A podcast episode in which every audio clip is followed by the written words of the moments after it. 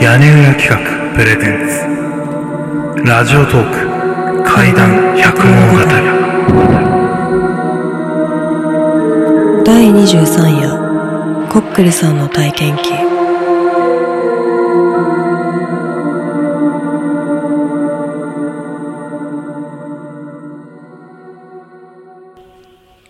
これは私が小学校低学年だった時の話です。近所付き合いが良好だったため、学校から帰宅すると他人が自宅にいることも当たり前な時代でした。その中の一人に都市伝説やオカルトなどが好きなお兄さんがいて、よく怖い話も聞かされていたものです。とある日の週末、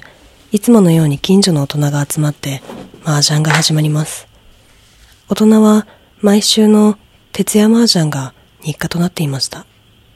子供も釣られて集まり、近くの空き地で遊んでいると、オカルト好きなお兄さんが来て、いつものように話を披露してくれます。好奇心の塊だった私たちは、お兄さんの姿を見れば集まり、みんなで食い入るように話を聞くのです。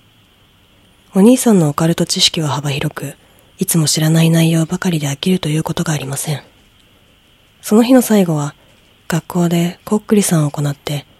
集団で気を失ったというものでした。この話を聞いた一人の子が、今夜本当にそうなるのか、こっくりさんをやろう、と言い出しました。怖いから嫌だ、と反対するグループと、逆にノリノリでやろう、と賛同する子に分かれましたが、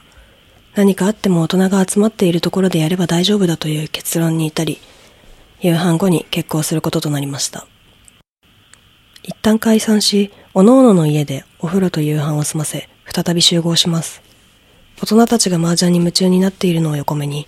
私たちは2階へ上がって、聞いたようにこっくりさんの準備を淡々としていきます。そして、一人一つの質問をすると約束して、こっくりさんを呼び出しました。最初は失敗したのか無反応。二度、三度と挑戦しますが、10円玉が動く気配すらありません。諦めながらも、これで最後にしよう、と呼び出すと、うんともすんとも動かなかった10円玉が、かすかに動き出しました。ゆっくりと、はい、に動くコインを見て、誰か動かしていないか視線で会話しますが、勝手に動いているようです。一人一つの質問をするとこっくりさんに告げると、ゆっくりはいに移動します。そして、思い思いの質問をしていきました。なくしたものの場所や、明日の天気などなど、単位のない質問ばかりで、次第に最初の雰囲気から変わって、面白半分の状態になっていました。きっと誰かがわざと動かしているんだろうな、と誰もが感じていたと思います。しかし、とある子がテストについての質問をしたとき、状況が変わりました。コインは、こ、ろ、すの文字を順番に移動し、直後に大きな地震が発生しました。地震に驚いた私たちは、こっくりさんの途中で指を離すと、走って大人のもとへ泣きながら向かいました。何事かと大人はびっくりしていましたが、大きな地震が来て怖いと訴えるものの話が通じません。地震など起きていなかったのです。もしかして、こっくりさんのたたりか、と震え上がった私たちは、